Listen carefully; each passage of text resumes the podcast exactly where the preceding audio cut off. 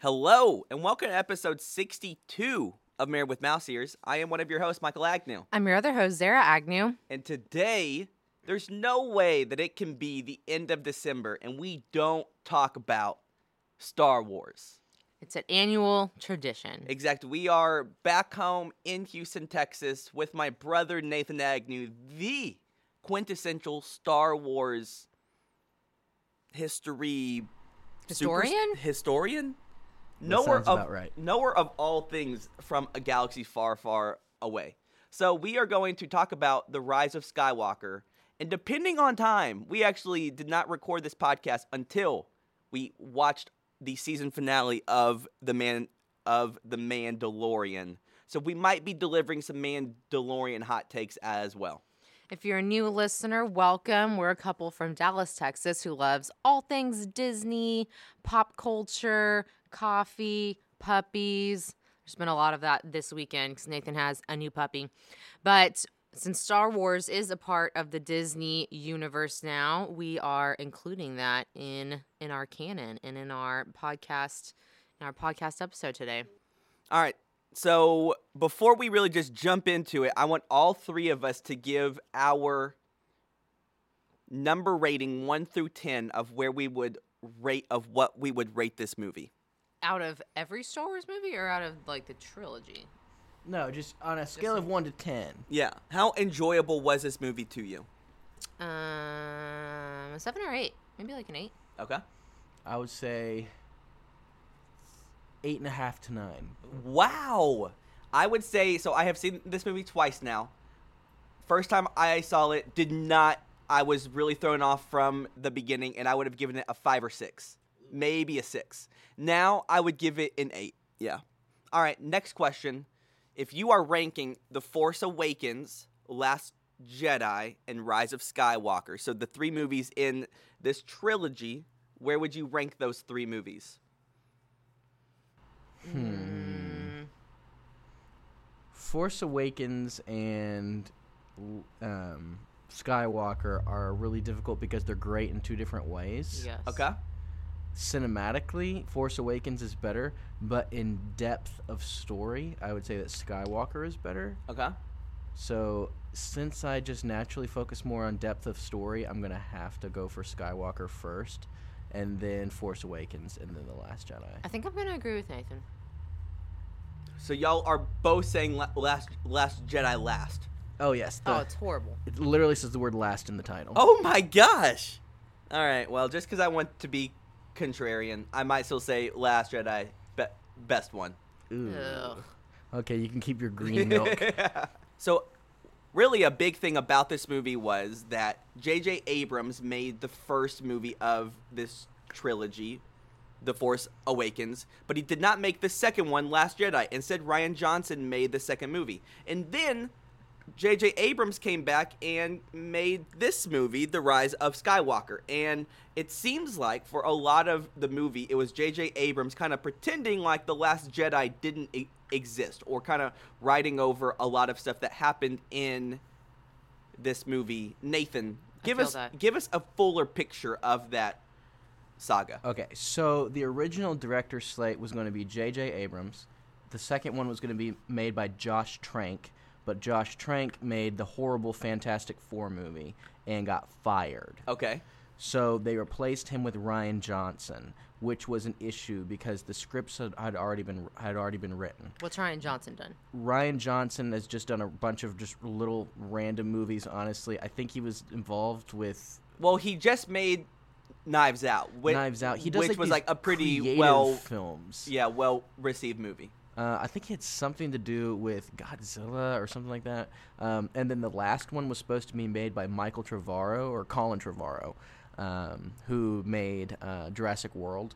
Okay. And so each th- three of those people were supposed to make their own vision, and their own episodes were supposed to be kind of self-contained in an overarching story. And then when Josh Trank messed up on Fantastic Four, it just threw everything out of whack. They hired Rian Johnson. Rian Johnson did not do a good job according to J.J. Abrams. J.J. Abrams had to come in and rewrite everything, and now we have a trilogy that just looks really clunky. So you can blame this on the Fantastic Four. oh, Okay, I I would like to do that. Yes. So I would in no way call myself like a Star Wars nerd. I've seen all of the movies, I've played the video games, but I'm definitely not at Nathan's level where I check comicbook.com and all of these different websites to to see what's going on. But in the beginning, so the movie starts off with the rolling credits. What what how would a Star Wars nerd describe that? I really liked it. I thought they were fun. It dropped a lot of information on us really quick. Yes. It was just like the the dead speak. The dead speak. I was like, that's wild. What So does that I don't mean? know. It's Does that mean are they referring to Leia? Is that no? there. It's kind of both. It's talking about the Force ghosts, and it's also Oh, talking the- the about go- Force um. Palpatine. So the dead speak is kind of the theme of the movie. Well, yeah. So it basically, st- yeah, it basically starts off and it says, "Oh, by the way, for these last two movies, Emperor Palpatine has been pulling all of all of the strings behind the scenes. He has actually been or- orchestrating everything. So this big, big bad villain who we thought Luke When's the last time we saw and? Darth Vader him? had defeated him." Yeah, when's the last time we saw him? in the first trilogy. So like at the end of the first trilogy, um, Luke and Darth Vader chopped him in half and So sent him down anybody this big hole. expecting him to come back? Zero No. percent. No. Everyone so when thought you saw his name in the rolling credits, you were all like, Everyone was like, is this "What?" Happening? Well, if, he was in the trailer, so you got to see him there, Yes. but you didn't actually ever know what the deal was. We didn't know if he was a ghost, if he was just like a rumor, if he was actually alive. And then when they showed him in the in the credits, and they were like, "The dead speak," and here he is, I was like, "Oh my god!" So he's actually alive. Well, yes, yeah. So then we have these like rolling credits, and then we see Kylo in in a very, very, very cool scene where I would say Kylo's lightsaber skills, my favorite lightsaber artist of any Jedi or Sith person so far. It's He's very because he's very he's very violent. He, He just is. really whacks at it, like he's going for the grand slam every time he hits someone. It is very interesting be- because whenever we first saw Kylo's lightsaber and it has like the two little horizontal lightsaber beams, Everyone was like, "What?" everyone was like, "Yo, this is super whack." By the end of this trilogy, I am all in, and oh yeah, I love his I'm lightsaber. all in it too. Um, but he like throws it away. He does. Spoiler, but yes, actually, there are no spoilers here because we're gonna spoil everything. You better have seen this movie if you're So- listening to the podcast. Yeah, so that scene was sweet, but then we see him like flying through, and then he finally gets to the planet exoskeleton. Exegol. Exegol, sure. we're calling it Skeleton Planet. skeleton planet with all of this lightning stuff. And then we see Emperor Palpatine, Darth Sidious, like chopped in half, being held together by this claw crane type thing. Basically held together with staples. It was it was pretty wild. I I didn't understand at first how he was being kept alive because you only saw his side profile. I thought he was just standing by a machine, and then at the end of the movie, you see him literally hanging from this machine, and I'm like, what in the world? So really, it was like so that first five minutes of the movie, the first time watching it, totally confused me, and I it it was basically in that five minutes was what J.J. Abrams would have in his in his version of Last Jedi would have ended the movie doing. And so part of this whole thing was like J.J. Abrams getting to a point where he felt comfortable where his story would have ended. All right, but then after that, movie does get pretty great, and um. So really, I think we'll just hit like some of the best parts of the movie, and then we'll just get ev- everyone's thoughts on like their favorite parts, and then we'll get into some other stuff. How how does everyone feel uh, about that? That sounds great. Uh, Cool. all right, so we see Finn and Poe. Finally, they are reunited, and they do the light speed skipping with the Millennium Falcon. What did y'all think about that scene? I thought it was awesome. I mean, sure.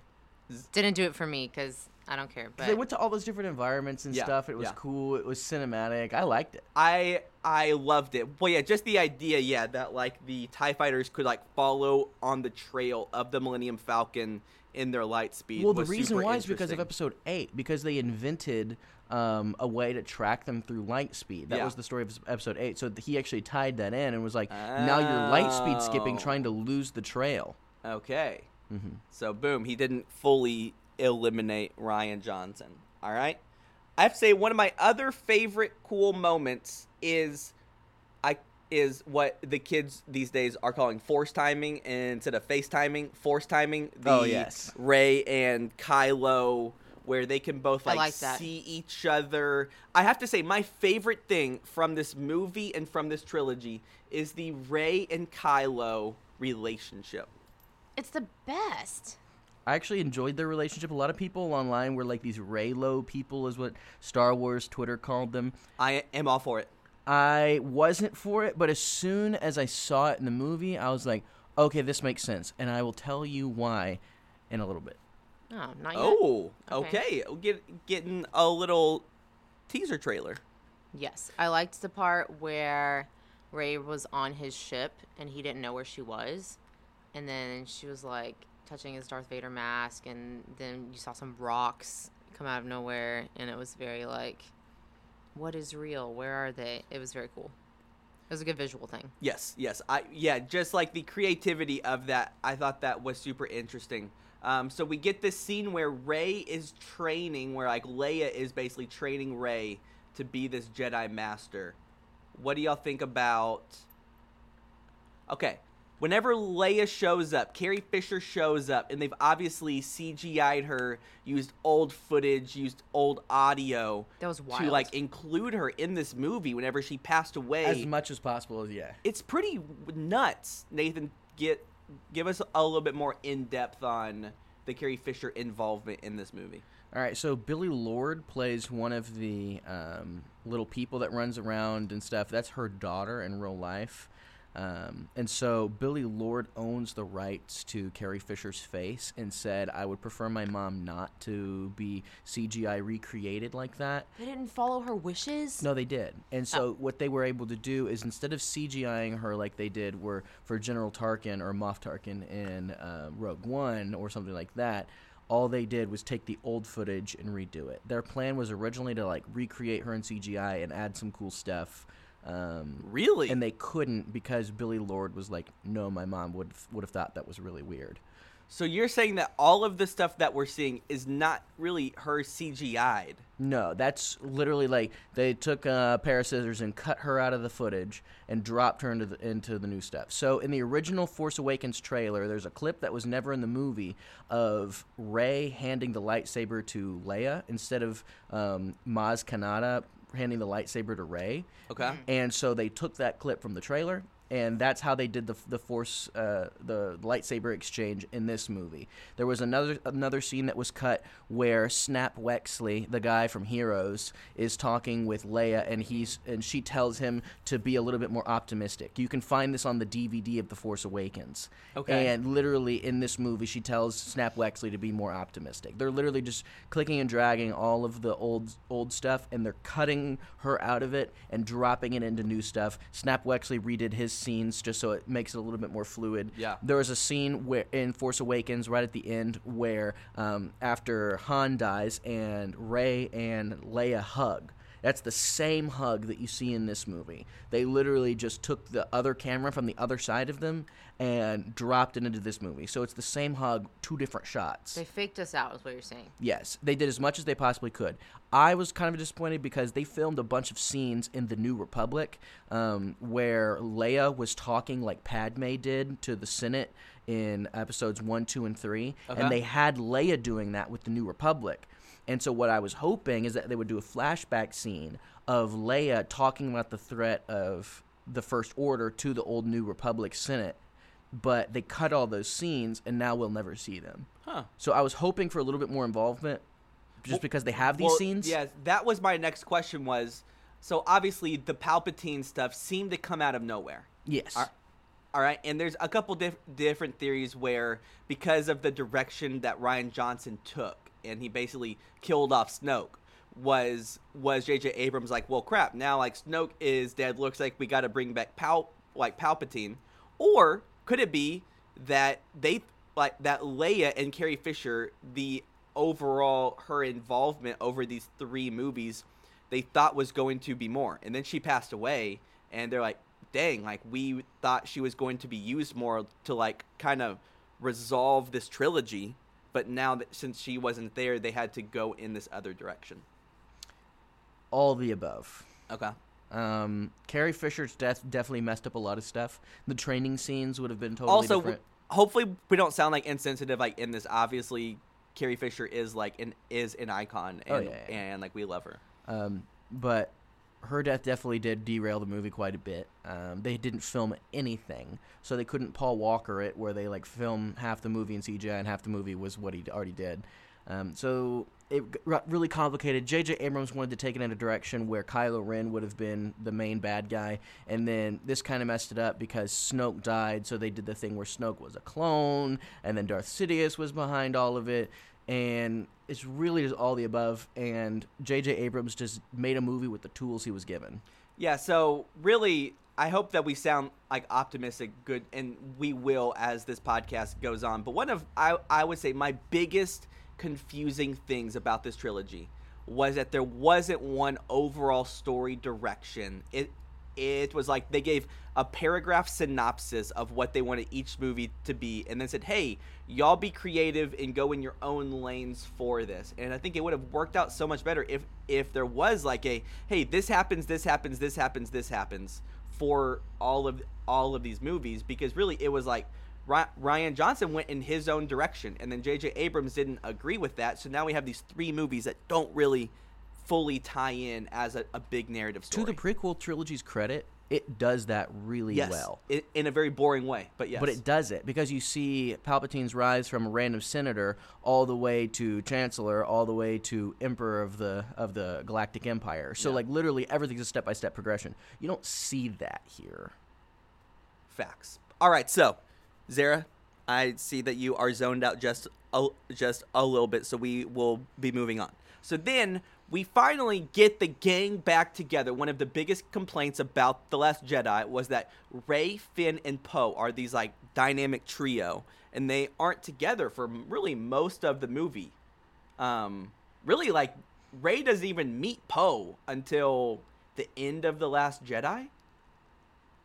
Yeah. Something like that. She doesn't meet him for a very long time. She said in an interview she'd never had the chance of really working with him until this movie. Yeah. I'm like, and that's our core team? Yes, it's pretty crazy. So finally, they get to go to this planet to go and try to find this Wayfinder dagger Sith combo thing. Nathan explained that in a more smart way. Okay, so the Sith have all these different artifacts and things like that. They have holocrons and things that teach them. Um, so you saw a few of those artifacts in Solo: A Star Wars Story inside of uh, what's his face's uh, uh, forgot his name. What's his face's little yacht that they're in. There's a bunch of Sith Lando? artifacts. No, um, Dryden Voss. There you go. Oh, So in Dry- yeah, in Dryden's yacht, you see a bunch of Sith artifacts, things like that. Um, you see him have his little um, dagger with the red blade. What in the world? Yes. That was a that was a Sith thing. So one you of the Re- remember this? Vaguely. vaguely. So like those things, there are other Sith artifacts running around. One of which is a Wayfinder, which I believe can help you find anything. you It's kind of like Jack Sparrow's compass. It will take you to Oh. whatever you're looking for. So the Sith Wayfinder allows them to plot a course all the way to Exegol, which doesn't make sense to me because why didn't they use that to find Luke Skywalker? I don't know. Mm, so you're saying, yeah, it, it could have been anything that they were looking for. It could have been anything. It didn't have to just be Exegol. I don't think so. It's very interesting because yeah, in like the first two minutes, we see Kylo gets this Wayfinder, and I thought this first time seeing it, and then Zara said it immediately. She's like, "Is this a Infinity Stone?" Oh my gosh. And it That's is. what I thought it was. yeah, yeah, yeah. Essentially. Yeah, and so it was. It was like a weird. Like I. It just. It definitely looked like an Infinity Stone searching type of, type Mm-hmm. of moment. It was a MacGuffin. it was a random object. Yeah. So then they go to this planet. What what planet was it? Ooh, I don't remember Where the name this of the desert festival planet. I don't remember the name of the All right, planet. right, Zara. What do you, you think about this festival? At It looked kind of cool. yeah. I would go to it. It looked kind of like the Fyre Festival. felt like a Bollywood mm, like thing, and they're all like dancing and using their arms. They have the cool, colorful dresses. It's awesome. Rey did get a necklace. She finally accessorized. And those little alien babies were so cute. I loved They them. They were cute. They were in class in school. not cuter than my dog, but still cute. True. So then, yeah. So then they go to find this Wayfinder dagger. They somehow get sucked into this sand pit, go into these underground tunnels where where the snake is. Zero. In this moment, did did you think that they had died? No, because that was way too early in the movie. But it did feel very Harry Potter, not for the first time in this movie, because she meets a freaking snake, and it's like a basilisk in the in the freaking chambers down there, It- and she speaks to it, Basilisk. and she is Voldemort. Rey is Voldemort. That was a level of Harry Potter knowledge I was not prepared for. Well, you never know what you're gonna run into on the Married with Mouse Ears podcast. So this is very interesting because yes, this time and then with the Rey Kylo moment, we see someone heal another Yes, this is Living a, this is the first time she heals the snake. This is the first time we see this type of force. Well, we saw it like four days before that. We in The Mandalorian. Baby Yoda just yanks it out. Like, oh wow, this is a cool power. And so yes, so it's it's interesting because really like every Friday a new Mandalorian episode drops, and for the one a couple weeks ago they dropped it on a Wednesday, and I thought that that was interesting. But but really one of the big moments in this episode was Baby Yoda heals somebody just by touching him, and that really I think helps solve J.J. Abrams' problem of just like creating forced things out of nowhere. That mm-hmm. by saying, "Hey, the Mandalorian, if like Baby Yoda can do it, then obviously Rey can also do it." It seemed Yes. a little unnecessary because I have not been watching The Mandalorian, and it just seemed kind of intuitive that Rey would have this power because I'm just like, oh, she's just really powerful, and she has the power of all the other Jedi's with her, and it seemed kind of normal. So then they find this dagger, and then all of a sudden Chewie goes to go find Rey, and Chewie gets kidnapped and gets put onto this first order transport. And then there's this this very cool scene where I, it doesn't make any sense. I'm very confused about why Kylo, why this was Kylo's strategy. But he starts drive flying his Tie Fighter extremely close to the ground, and he's trying to, I guess, run Rey over with his Tie Fighter. Whenever he could have just shot her, but he never did. And but the coolest, one of the coolest Star Wars moments is Rey backflips over Kylo's Tie Fighter, and And chops off a wing. Yes. And then we get this Kylo Rey duel whenever they are both trying to force pull this transport out of the sky. And then it blows up. And then Kylo pushes Rey to a level she had never gone to. And the lightning comes out of her fingertips Unlimited power. and this transport explodes. All right, so we have a couple of different things. But first thing, so the transport explodes, and we all think for a brief moment that Chewie had died. I literally cried. Like in the theater, actually cried. I was like, I cannot believe this is happening right now. And then, uh, like 10 seconds later, they were like, nah, fam, we good. Yeah, I didn't cry, but it was sad. Zara Zara just stared at me. She's like, "Wait, Chewie died," and I just had to like stay silent. Um, now, 30 seconds later, we we realized that Chewie is not dead because there had been a, a second transport. One of my really hot takes for this movie, which I still stand by even after watching this a second time, is that Chewie should have actually died. And you're wrong. It would have been a really emotional thing that would have, I think, fueled the fire for um, wanting to kill everybody even more. Um, but Chewie is very important, and as you see in the last scene, he gets a medal, Yes. and you said that was important. Yes. They could have if Carrie Fisher didn't die in real life. Because with her dead, you have no one left from the original series, which means that you basically have Lando, who only 50% of people care about, yeah. and you have Chewbacca. So you And can't R2D2 and C3PO. Yeah, But Anthony Hop, uh, Anthony Daniels, the guy that plays um, C-3PO, he's gonna have to retire one of these days. So they're just gonna fade him into obscurity. You're saying that no one else can make some beat boop bop he doesn't make beep boop bop noises. C-3PO, C-3PO. Oh, He sorry. talks the maybe whole he's time. like Mickey fine. Mouse, and someone could be the new voice actor for him. Maybe, but he's a very, very specific kind of person. So he's gonna have to retire, which means we're not gonna see much of him. R2D2 is basically retired because they don't want to add CGI to him. They want to make him look practical, so he can't do as much as he can in the prequels. Guys, I have this really great memory from back in the day, and that was that Nathan used to always pretend to be R2D2. Do you remember this? I did. Nathan, still do Can you a give us some R2D2 noises? Beep boop boop. That's it. right, psych. Sounds just like him. All right, so um, yeah, no, I do think that. So in, I'm kind of going in like a little different direction, but in the X Men universe, there is Phoenix. All right, and in this has been in like numerous X Men movies. Basically, she is this X Men that that realizes her full powers and becomes too powerful, and so then all of the X Men fight together to kind of I guess defeat Phoenix, who really is a good person, but she just becomes too powerful and like kind of gets sucked into her powers. Kind of like Elsa, like I mean like in like Frozen where she has these powers but she can't always control them. Oh my god, that's so Elsa. And I honestly really liked that kind of character plot line for Rey, where like if she had killed Chewie, and then the rest of the movie is her grappling with like, hey, like I have these really powerful powers, and I am the person that could bring balance to the Force, like all of this stuff, but I don't know how to control them. That's pretty captivating stuff. But instead, it's like, oh well, Chewie didn't die. it never got fully like it's okay. It there there's no stakes to But this Chewie's also 250 years old, and he's one of the tentpole characters. I understand. they understand just that. had him in solo. And I all stuff. understand that. You can't do it. and it would have been a very uneventful death for him. I, Oh, yeah. I understand. So so Yeah. so then second part of this really of this scene is we see Rey shoot lightning out of her hands and and we realize that Rey is in the lineage of Senator Palpatine. That Yes. didn't make me realize that. Okay. Well, eventually like You it- you could at least tell that she's dark. You're like, Yes. ooh, this girl has some mysterious Sith inside of her.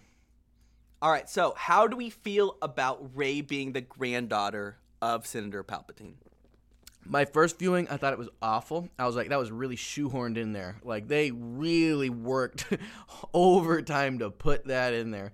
Second time, I was like, okay, facts being what they are, I could see this happening. There needs to be some more nuance with like what happened with her dad and why her dad was alive. But if they could figure yeah. that out, I think it'll be fine. I think what Michael is alluding to is that her parents. Okay, so when I saw her mom, she is like a major actress because she plays Villanelle on Killing Eve, and I was like, oh, Villanelle. And I actually thought um, Keri Russell's character, um, Poe's friend, reminded me of Villanelle. Zorii. Reminded me of Villanelle at first. I was like, Yes. Villanelle. Um. Anyway, she seemed too important to like just have this one split second, like cameo in this movie. So Michael's idea is that they'll have some sort of carryover TV show or something on Disney Plus, maybe that we'll get some more backstory because that would be awesome. Or the other idea is that she was actually inside of more of the movie and then they cut most of her scenes. Oh, Nathan, I don't like that theory, Yeah. but that could be true. There was another scene with C3PO inside of um, the Imperial starship where um, someone, ha- or Rey, hands him Chewbacca's Yeah. uh, blaster, and he actually goes off and starts blasting Imperials. All the imps are dying.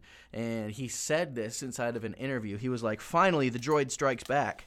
But um, he got away from that, and his scenes got cut because he spoiled it in an interview. So I'm wondering if because they cut that, they maybe they cut the extra scenes with Rey's parents because they weren't needed. There's a whole bunch of stuff. Well, I do think that I would complain a lot less if in 10 years there is another trilogy that goes in between these other two trilogies that that like talks about what how Palpatine had a kid or really like what like well yeah so fo- focusing on Rey's parents and if Rey's parents are a big deal so big that they did get this Villanelle character to to like play her then maybe it would all make sense Maybe. may maybe Or they could do it in one of the TV shows, then like the Obi Wan or Yeah. something like that. They could flesh it out.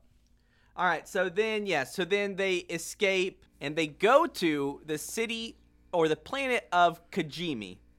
Kajimi's kind of cool, but I understand why it got I understand why it got destroyed. We didn't see much of it. We didn't see much of it, and honestly, Kijimi was in a bad type of way, and might as well blow it up. It's one of those things where like, well, it's already halfway gone. Somehow Zorii survived though. All right, yeah. So I guess sure we'll we'll take a little break just from our little this happens, this happens, this happens. So we meet some different characters on this movie and really on Kajimi. We meet Zuri. We, we meet I am Babu Frick. Babu Frick. I am Babu Frick. We we meet this this Dio droid who I thought they said his name was Mm, Theo. No, thank you. and his name was just Dio, so so not nearly as as cool. So where are we on scale of one to ten? How much do you, do you care about Zorii? None. None.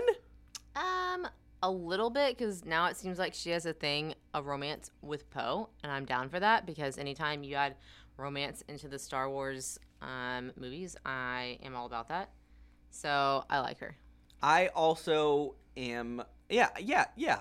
Especially if like Keri Russell is is in, then I am also all in on her. Yeah, I Alright, was so they're- surprised they got this her. is my hot take. So they're doing this Cassian and Andor TV show, even though the Cassian Andor is already dead. I think there's a decent chance that they're going to do a Poe Dameron TV show, and they established all this stuff about him being a spice runner and bringing in Zorii or whatever her name is and all this stuff, so that they can go back and those can all be characters in his TV show. I like it. I agree because my hottest take that is more hotter than Chewbacca should have died is Poe Dameron is completely redundant and does not need to be in these movies. Awful take. Awful take. Okay.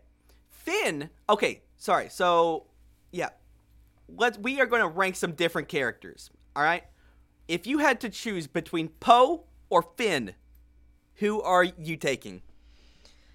Finn, because there's not enough African American representations Wow. in these movies. That's so woke of you. I would say uh, Poe Dameron because there's not enough Latino representation Ugh, they're in these prob- movies. Honestly, I think Poe is a much better character. I think Finn is a little bit weird, and I don't like him. I like Finn's backstory that he was a stormtrooper turned resistance fighter. the best character plot of anything in Star Wars lore, That in so Star Wars canon, is a stormtrooper. The fir- we realized for the first time a stormtrooper has feelings. has feelings, has taken off his mask, has committed a mutiny, has left, Has the ability the dark to do side. that. It blew our minds in in That's the never Force happened before, Awakens. ever. The way that it felt like it was going to go in episode 8 is that the stormtrooper without a family was going to um, like get hooked up with Rose and they were going to have a family so it's going to be like the non-family man gets the family but Kelly Marie Tran who plays Rose got absolutely torn apart on social media like viciously viciously viciously torn apart and I think Why? that she What chose not to be in this movie and they Why said did she get torn apart? because everyone hated her character. And so the super Star Wars fanboys like tore her apart. And she was crying. She deleted her Instagram. She went on interviews and was like, I never want to do a Star Wars movie again. It was awful. What? But she was in this one. I didn't Yes. know And that. I mean, not very much, and I was kind of wondering like In why the her movie, part wasn't bigger. in the movie, Rose says, "No, I'd rather stay behind." She says, "You go ahead," and Yeah. Finn invites her, and she Yeah. says, "No." I think that's what happened in real life. Is that they invited her to be part of the core team, and she said, "No, I'd rather not." And so they made her do some scenes to fulfill Oh, her contract that's bad. obligations, and because of that, they had to rewrite Finn's um, Finn's back not backstory, but where he was going. And so that's when they brought in uh, Jenna or whatever her name Yeah. is, and they made it to where there's also a, a cell of of uh, former stormtroopers. And so that was really. Because I do gotta in there. say, I've never been a fan of Rose's like role, mostly because her kiss with Finn was so whack that I just like wasn't in on it. But man, that's really bad. I had no idea about the real life stakes behind the scenes. That's so sad. Zara's face looks like she just saw Chewbacca die ten times. So everyone's I don't complaining like Rose it. wasn't in this movie. That was so stupid. Well, maybe it was Rose's choice. Dang, that's very interesting. Okay, All right, so keep ranking. yeah, so um, so between Poe and Finn, Nathan is choosing Poe. Yes. Me and, and you choose Finn. Yeah. All right. But yeah, I think that Poe really is just like a wannabe Han Solo. That that is what his character was created to be. And if he does get his own TV show, then I think he could kind of differentiate himself f- from Han, and I would be more interested in him. Okay, what is differentiating Finn is his slight force powers that he may or may not have. Okay, that is a sure. Yeah, we could just get onto that theory like right now. Um, so throughout this movie, really, okay, yeah. So in the sand pit, whenever they are being sucked down into the snake's lair, Finn tells Rey, "Rey, I never told you," and then he kind of chickens out. And then throughout the whole movie, he never tells Rey what he was going to tell her in that moment. And I, upon first time watching it, thought for sure Finn was going to say that he loved Rey. But I feel like their friendship is really just a friendship. Like, Well, It really does feel platonic. Yeah. Yes. Yes. Um. And so then I thought that Rey didn't really like push him because she really has these like feelings for Kylo. But then Nathan, going into this movie, said that Finn is force sensitive and that that is what he wanted to tell Rey. Because they've kind. All right. So in Harry Potter, they always line Oh, up. br- this- bringing it back. bringing it Wow. back. In Harry Potter, they line up this thing that if Harry Potter couldn't do it, Neville Longbottom would be the one to do it. yes, Wait. What? he is the other option for the prophecy that was foretold. He's the other option. I think Finn is the other option. They've alluded to this idea of Finn being the Neville Longbottom of the series. And in this one, they end up saying, like, I have something to tell you, which I think is that he knows that he can feel the Force. And he keeps getting these feelings. The whole the the force um, statement that they say throughout the uh, throughout the series, all of them is, "I've got a bad feeling about this." And literally, uh, everyone says it. When they feel the tingle of the force, they say, I've got a bad feeling about this. Finn picks it up and he's talking about feelings the entire time. How did he know that the responder was on that one ship? A feeling. What did he say to Jannah? A feeling. Everything's about his feeling. I think his feeling is that he's feeling the force. I love this theory. I think it's gold. Where is it gonna go? It though, is now wild that that this this trilogy's trilogy over. ended. Yes. And there was no like. I think they're setting it up for the second trilogy that's going to happen in like 20 years or whatever. And when we come back and they're all older, I think that Rey's going to be there training the next generation of Jedi, and Finn's going to be right alongside her doing it. Ooh, Okay. okay. All right. Well, back to my sorry, but yeah, back to my uh, initial ranking: one to ten. Zorii. Nathan has no care. What if Zorii is a Mandalorian? Nah. We didn't see her full face. She wears a mask, right? And all. Yeah, but then it's not the right mask. Oh, oh, okay, fine. What about? I would give her like a like an eight. All right. What about Babu Frick? Babu Frick, perfect 10. Perfect ten. Meh. What- He was like funny, but there was no like cute porgy wargy in this movie, and But that there made were me sad. porgy wargies. We we There saw Porgs for one second, but there wasn't like a new character that Yes. we all Maybe love. Babu Frick and so. Babu Frick was I know, I feel was like like, they, like, created to Tried to do that, for the merch sales.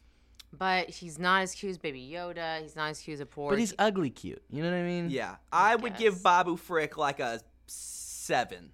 he all right. reminded me of I would a choose and Zorii over over Babu Frick. Yeah, because she's a normal sized human. And then what about Dio? Yeah, Dio, perfect. Kill him. Love him. Really? Oh, I love him. I feel like Dio Dio is like even more than Babu Frick was created just for merch sales of having another well, the cool thing droid. about Dio is that Dio's the only utility droid that we know of that actually speaks. He speaks. One of the best things of this trilogy was BB-8.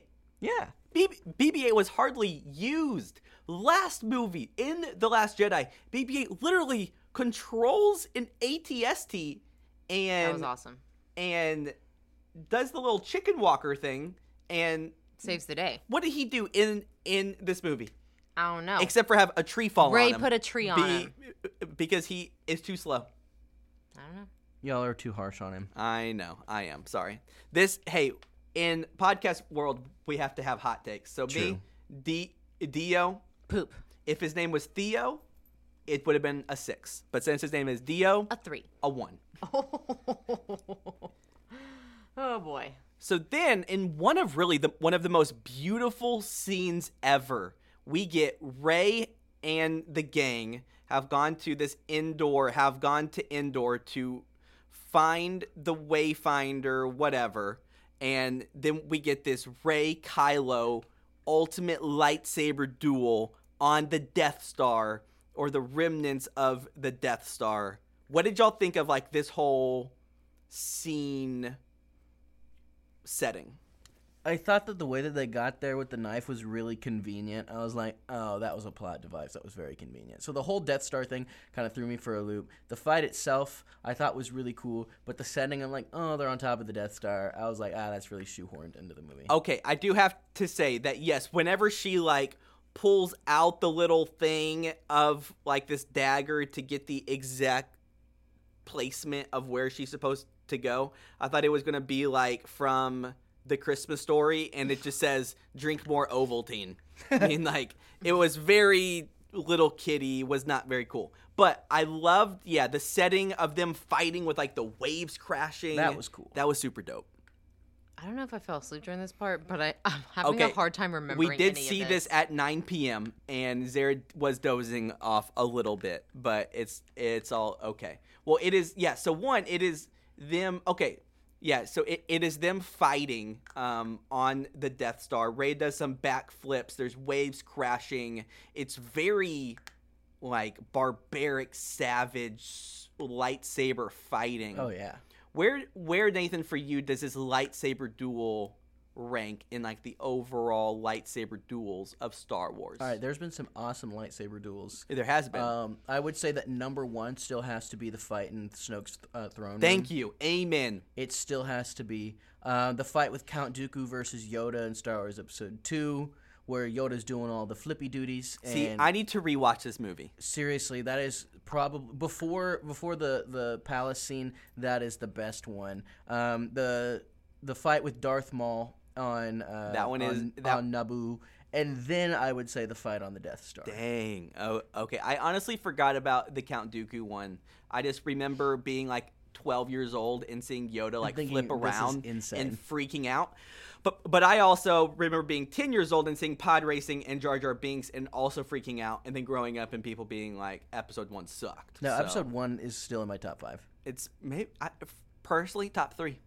Whoa. I would say so. Yeah. Yeah. I love episode 1. Yeah, I love it. All right, sorry. so, um, so then we get something that I didn't really love, and that was whenever Leia like connects with Kylo, and then Kylo puts his guard down, and then Rey stabs Kylo Oh, yeah, with yeah. Okay, yeah. the lightsaber. I remember this. I couldn't remember how this fight resolved. but now I Kylo, in theory, dies, but then Rey heals him and brings him back to life. and runs away. and and then yes, what did y'all think about that? I thought it was cool. The way that the way that it happened was weird. I don't think that they should have layered that fight on top of Leia's death scene. Yes. I thought that Leia kind of deserved a little bit more than that, and it was kind of distracted from because of the mm-hmm, fight mm-hmm, scene. Mm-hmm. Um, that would be more of an editing problem, though, not really a directing problem. So There's lots of editing problems. yeah, Ooh, all right. I do Hot think that takes the, for the editors of this I movie. do think that the scene that was supposed to that that popped up with um, Han Solo coming and talking to um, to him, I think that was supposed to be Leia doing that, force projecting like Luke did, and they couldn't do that because Leia had died.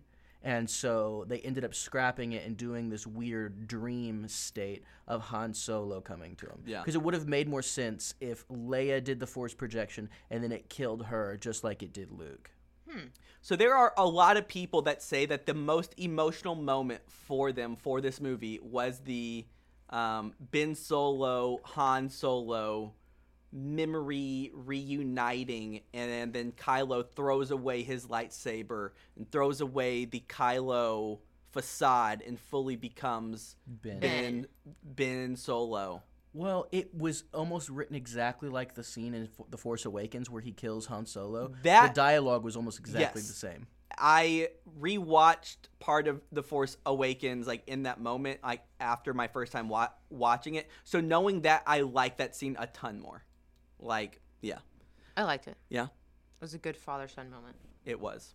Also, Har- Har- Harrison Ford got, really got no credit in like the end credit scene. Well, because he couldn't, because all those end credits are publicly listed, and so he had to go uncredited in the movie. It's like in Aladdin. Robin Williams is not uh, credited in Aladdin as being the genie. Why? You can't find him in any of the posters or on the credits. Wait, Why? what? Why? Why? Because he didn't want to be credited for it. Because Why? they were doing an actor's strike at the time, and so he chose not to be credited for the movie. And so he got paid somewhere down the road. They never paid him directly from the sales of the movie. And so What? the same thing How does he know this stuff? I'm a Disney guy, This, just like this y'all. is a Disney podcast. So weird. just I like know. just like that, he chose or they chose not to credit him so that he wouldn't be publicly listed because he was the surprise reveal. Okay. Oh, surprise. So by far my favorite line in this entire movie was whenever Rey and Kylo at the end of at the end of this battle, Rey Rey tells Kylo, "I did want to take your hand, but I wanted to take Ben's hand, not Kylo's hand." loved it. Hit me in in the feels. That was like the greatest line right there. Sorry, just needed to give a little shout out for Well, that. Well, her saving Ben sets up the scene for much, much, much later on at the very end of the movie where Palpatine has almost killed them, and then Ben has to sacrifice himself. Which to I loved. save Literally, that was the most beautiful scene in the movie. All right, sure. Yeah, yeah, we will we will just get there. It was right now. beautiful, but it was it was not the ending that I wanted. I loved it. I loved everything about it. So Ben's whole thing is that his line that he keeps saying is um, he keeps praying to Vader and saying, "I'm going to finish what you started," and so we think that that means creating like a new empire. He's going to create and become the new emperor and, and lead and everything. That's not what Vader wanted. Okay. Vader wanted to save the lives of the people he loved. And so the point of him turning to the dark side is that he wanted to save Padme's life. Yes. Hmm. And the point of the dark side is that the dark side never gives anything, the dark side only takes. And so we see the Emperor, he is taking life in order to survive. He is taking life from these machines, he's taking life from his followers, he's taking life from potentially Baby Yoda, I don't know. He's taking life at the end from the dyad and sucks life out of them. While a light side person gives life. That's why they brought in this healing thing. And so the whole thing is that Darth Vader turned to the dark side, hoping to be able to save Padme, but he could never save Padme because he wasn't willing to give anything.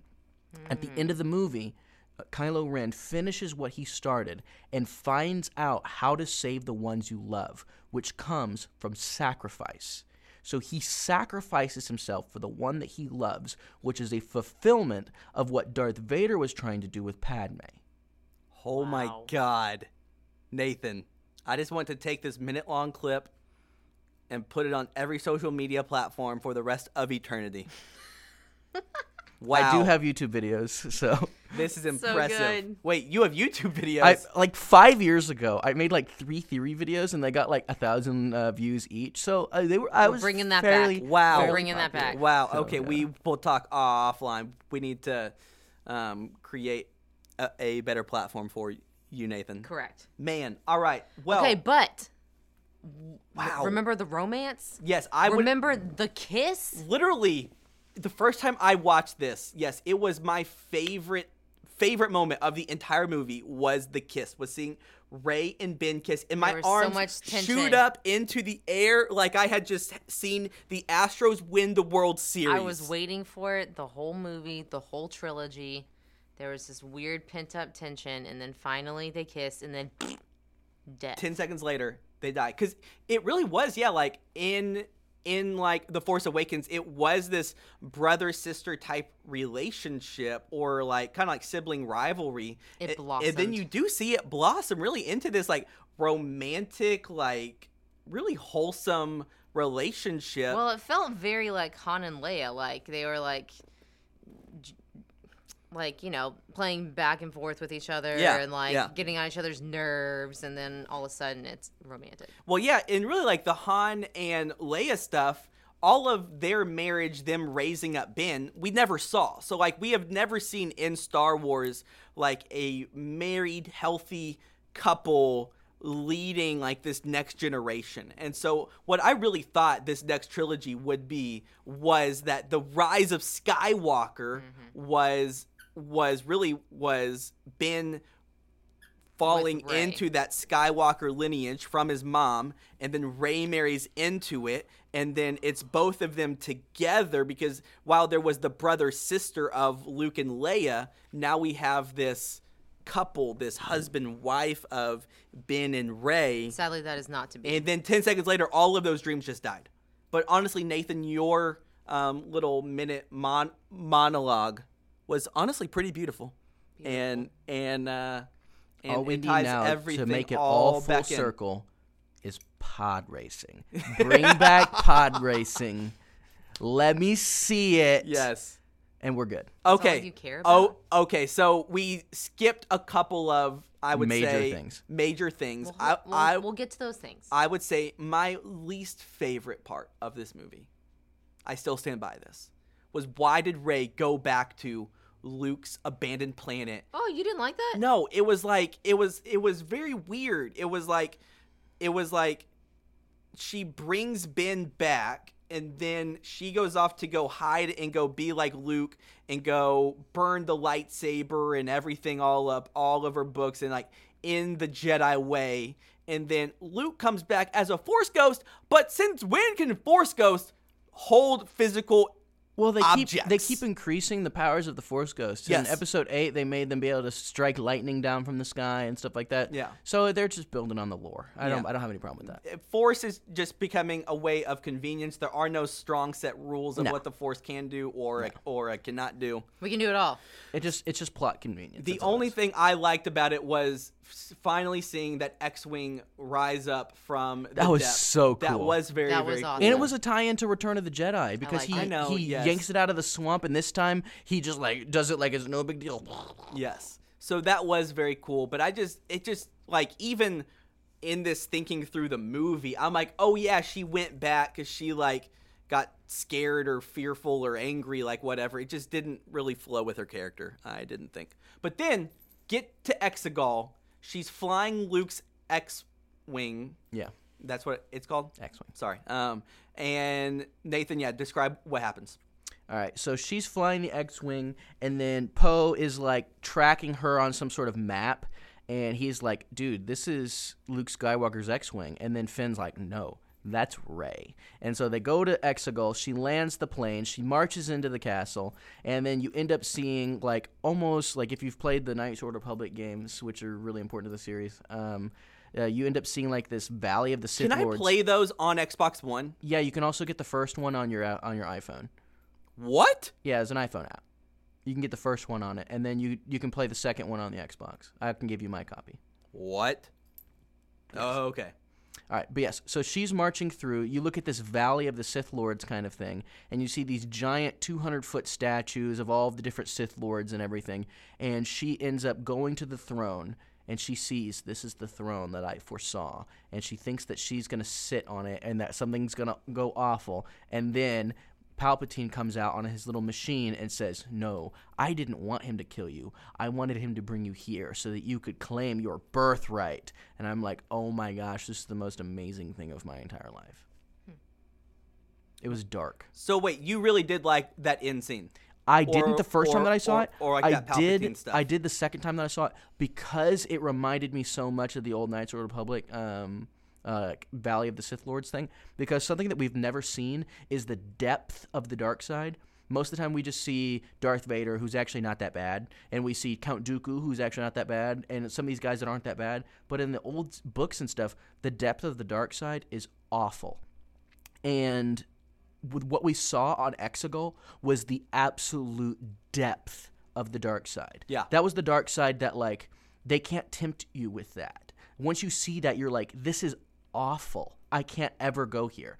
And so it shows you like this is truly the path to the dark side. Like fear leads to anger, anger leads to hate, hate leads to suffering. That is suffering in its finest. Okay.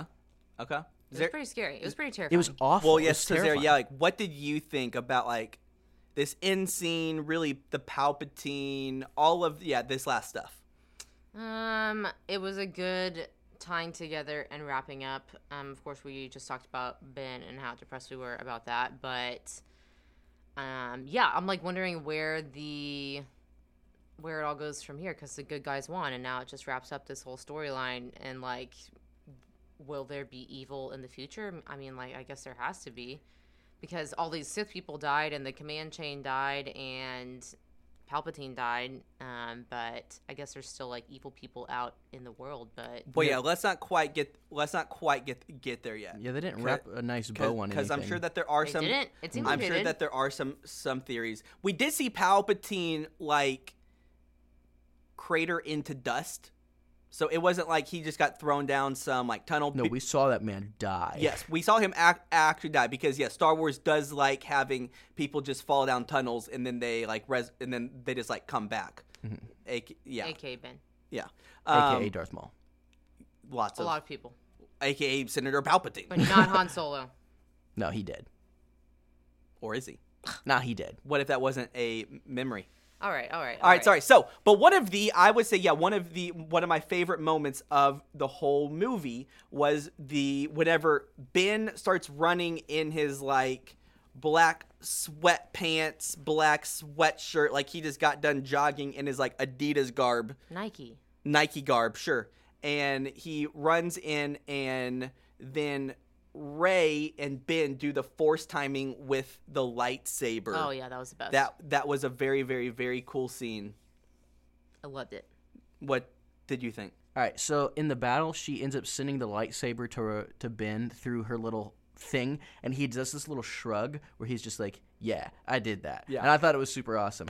Um, it kind of reminds me of the scene in the. Uh, in Snoke's royal room because she ends up dropping her her lightsaber to him like that. Yes. And so it's literally like a replay of the same fight but over two different distances, which I thought was really cool. So that was tying it in. That that uh, cool. Plus, they're also fighting those. He's fighting those guys in red, um, which were the same guys in kind of the guys in red that were in Snoke's castle. So it, that that scene kind of flowed together really, really well. The. Knights of Ren was one of the most BA really cool things. Kind of like the Red Guard, like in that Yeah. room. And it was weird that there was like no explanation of who the Knights of Ren is, like well, no, in the those movie. Are the, those are the those are the other students from Luke's academy. okay, yeah, so? well, yeah. So there's all of this stuff that I know that that there's canon and like No, they said it in the stuff out there. Oh, re- Yeah, Really? they said it in episode seven. They were like, he took the other students from the uh, from the academy and formed his Knights of Ren. Oh. Oh, okay. Well, I'm glad I know this now. Yeah. Um. So yeah. So then, Rey gets Rey defeating Palpatine. Actually, that doesn't matter as, as much. What did y'all think about whenever all of the voices of the previous Jedi, I loved it. Dude, there was a ton of people in a there. thousand generations of Jedi, are now living through her to rise. through Rey? You saw And- the and whole Jedi Council. Uh, every single one of them spoke. Um, Anakin Samuel L. Jackson. Samuel L. Jackson- as Mace Windu. But Anakin spoke. They brought back Hayden Christensen. He That was, was like, super interesting. um, he was like, balance the force as I did, and all this stuff, Yeah. and rise, Ray, and it was it was cool. Then they had a little bit of um, the original Ben uh, Ben Kenobi. They had some of his lines thrown in there, and they also okay. had young Obi Wan thrown in there. Yeah. So they kind of layered the two. It was a, that was really really cool. They I think they had Ahsoka Tano in there, uh, who's Yeah. Vader's apprentice. I think she was in there. I don't know. There was a, there was a bunch of people. Wait. Oh, dude, I'm watching the Clone Wars right now. I'm still on episode. I'm still on like season one, Mm-hmm. or I just started see see season two. So, are you saying that? Yeah. So, Anakin's apprentice in the show is Ahsoka. Yeah, that's his apprentice. So he becomes he's not allowed the rank of Jedi Master, but he's a Jedi Knight, and so he's allowed to have an apprentice. At I never point. even thought about. Oh, okay, sorry. I I don't want to spoil that for anybody. Man, that's Yeah. super interesting. So then she gets the two lightsabers, very much Harry Potter style. Whenever they're whenever they're both like fighting, and it's like Harry versus Voldemort. The wands are going. There's the magicalness meeting in the middle, and then eventually good vanquishes evil. What do y'all think about that final moment? It was a great ending. It, to me, it seemed like a bow was wrapped up, but y'all are making it seem like no bows are wrapped. So I it don't felt even know what very to say. final to me. It felt like it finally tied a bow on the legacy of the Sith, but I don't necessarily think it tied a nice bow on the legacy of the First Order or the Final Order. because a lot of the Final Order ships are still out there because they sent that fleet that destroyed that planet, uh, that destroyed Kijimi. They sent that out there, and that wasn't at Exegol. So those ships are still floating out there. And what happened to all the rest of the First Order people that weren't on Exegol? The only people we saw die were the people on Exegol. And so any First Order people that were still out there, Yeah. they're going to have to wrap a nice bow on that. There could easily be a repeat of what happened with the Empire, where it's just these people splinter apart and start becoming regional warlords and stuff. Well, that would make sense because we did go from the first order to the final order, and I'm like, what what happened to the second, third, fourth order? Like first to final. So speaking of uh, about final, the final scene of the movie is Rey goes back to Uncle Owen's abode, home dwelling. homestead, yeah. I thought that was awesome. I honestly want her to make like a little Jedi uh, Jedi Academy there. If they made the Jedi Academy at Luke's homestead, that would have been the most insane wraparound. Yeah, so we see one, Rey has a yellow lightsaber. One, it was just cool that she had the little switch thing. Mm-hmm. Okay, can you give us a 20 second ec- explanation of the yellow lightsaber? What does that color mean? Because I have never seen a yellow lightsaber before. Yellow lightsabers are Jedi consulars, which are kind of well-rounded people that know discipline as well as lightsaber battling. A lot of them are guardians of the temples and things like that. So it's basically like a protector. Like she is now, because of her yellow lightsaber, a protector. Oh, okay. So she puts Luke and Leia's lightsabers just into the sand. Mm-hmm. It's like a burial ceremony because they have no bodies. So We we know that, that those lightsabers will be dug up again. Though. they'll they'll dig it up in the next series. Yeah, they have to. So that happens. There's like this strange lady that comes and says only because Rey's lineage had to become like the main plot line like of this movie. Mm-hmm. Said basically, "What is your last name, Rey?" And and then we see the Force ghosts of Luke and Leia appear, and she said, "Rey Skywalker." Bum bum bum. What I think would be kind of cool. This is just a totally random thing to throw in there. Um, Anakin had all these little friends at his little pod race. I would love if if that old lady racing. was one of the little friends that was there when they were uh, when Anakin was like, "It's working, it's working." If like that lady was just one of his little friends. Yes. If Darth Vader's friend was was there. Okay, Zara obviously wants to get going because we are about an hour into this podcast. But my really big theory that I'm ready for you to shoot down because I have not told mm-hmm. you this yet was in the flashback of Emperor Palpatine, re- really of of like Rey's parents. We see Rey's dad get shot. We do not see Rey's mom die though. I think we do. I, I don't think that we do. I thought she got stabbed. I don't think so. I think What if this lady is Rey's mom? Oh my god, no. no, she's too old. That lady was like eighty. No. You don't think that like traveling the galaxy, hiding from the emperor would add age? Would would Not would, 65 Would like add some wear and tear to your body? Maybe, maybe just a little bit. All right, I, don't I, think knew that. I knew that would get shot down. Well, Zara, as me and, and Nathan have been saying all of our theories, throw out s- some some random theories, whatever feedback, hot takes of this movie you want to deliver. Well, one is that throughout the whole movie, there are just so many pop culture references and references to other movies Really? that I kept pointing them out to you throughout the entire movie. You are right. Like what? So all of our like Harry Potter like references, the a lot of Marvel references, how we th- almost thought it was going to be like Civil War or like when all the fleet shows up and you were like You you are right. We yeah we didn't even really talk talk about that. Now I I kind of find it. Ch- I, I kind of found it cheesy at these times where I, I feel like they, they stole from other movies or I kind of know like is ripped that it do off. we like that or do we like that? Oh, not you like mean that? like how they opened up the portals in Yes, it in was like Endgame and all the in people came Endgame, through, yeah. and then in this one, all the little people came through. That does make sense. or it's just like echoes of different things that have already happened in different pop culture movies that we've seen already. Well, yeah, or even uh, I know a, a lot of people really I- enjoyed this line of whenever the um, final order said where like where did all of these ships come from they don't They're even just have a navy and and that guy says they are just people You said yeah. You said it was. Um, that was basically dunkirk yeah Dunkirk. and Oh. like yeah so um Wasn't Dunkirk a J.J. Abrams movie?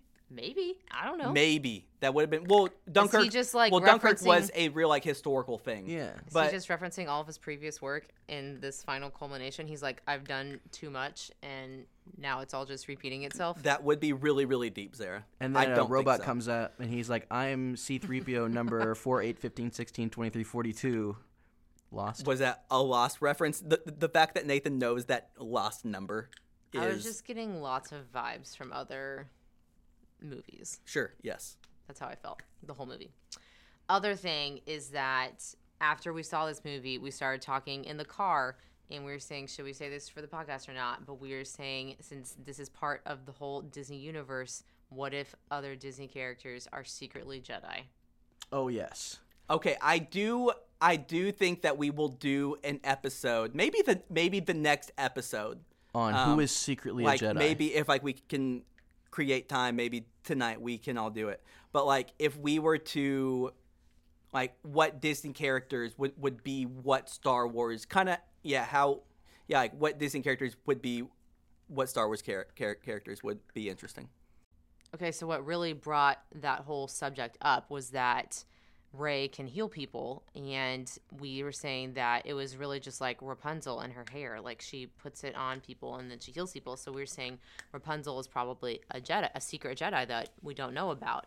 She And- is ba- baby Yoda. She's Baby Yoda, and so we were thinking who else in the Disney lore and Disney canon could potentially be a Jedi, and there's just so many people who we think could- could fit into that mold. Mary Poppins. Mary Poppins. Maybe there's a lightsaber hidden inside of her umbrella. There probably is. Um, That's how she can fly. the Blue Fairy is a really good example. Oh, she waves her little stick. Yeah, her stick. Her little little little wand. Yeah, her wand. Okay, okay, okay. okay. there was that moment where um Finn's or Lando's secret daughter, may maybe daughter, what's her name? Juna? Jannah. Jannah. Jan Jannah. She uses a random bow and arrow. We've never seen bow and arrows in But it was cool. in Star Wars, and she shoots down some like like somebody. Gets an arrow in the I'm face. like, is that Merida? It's probably Merida. Merida. Who knows? Um, okay, speaking of yes, so different theory. There is this really awkward conversation whenever Lando is talking to Jannah, and Lando is like, "Hey, where did you come from?" And she's like, "Oh, I am an orphan." And then he like makes this thing of He's like, like, let's find out. "Oh, well, yeah, yeah." So two theories. One is that Lando's daughter, Yes. yes. or two is Lando creepy, and was he hitting on somebody forty years young younger than him? No. No, the first like one. he's just weird like that. Billy Dee Williams is just weird. Okay. Do do we think there could be a offshoot Disney Plus series? yes, of there Jenna. obviously will be. Jenna and Lando soaring through the skies. Boom! Wow. Nathan does it all. He, he I do. He makes YouTube videos. He makes R two D two noises. He makes little Theme songs? theme songs. He does it all. All right. Well, thank you all so much for listening to this podcast. Nathan, do a little 10 second plug your stuff. Uh, I'm called Major Maus, M A J O R M A U S, Major Maus, M A U S. M A U S. It's Oh, okay. German. Uh, but yeah, so I made some videos How like many five years how many su- ago. how many subscribers you got? Nate? Probably only like thirty. All right, good. We're bringing So, it back, We- resurrect we, it. will Yeah, boost- it'll be fun. Boost that up. All Well, right. thank you for coming on. It's been awesome. Thank you. See you next time. I wish upon a star for that one special girl to take me on the ride to a whole new world. Under the sea of bare necessities, you've got a friend to me cause I'm fun and fancy free. With you on my arm, people won't know what to do. Say, I wanna be like you, bibbity bobbity boo. Like Woody and Jesse and Toy Story 2. Girl, I have your name written on the bottom of my shoe.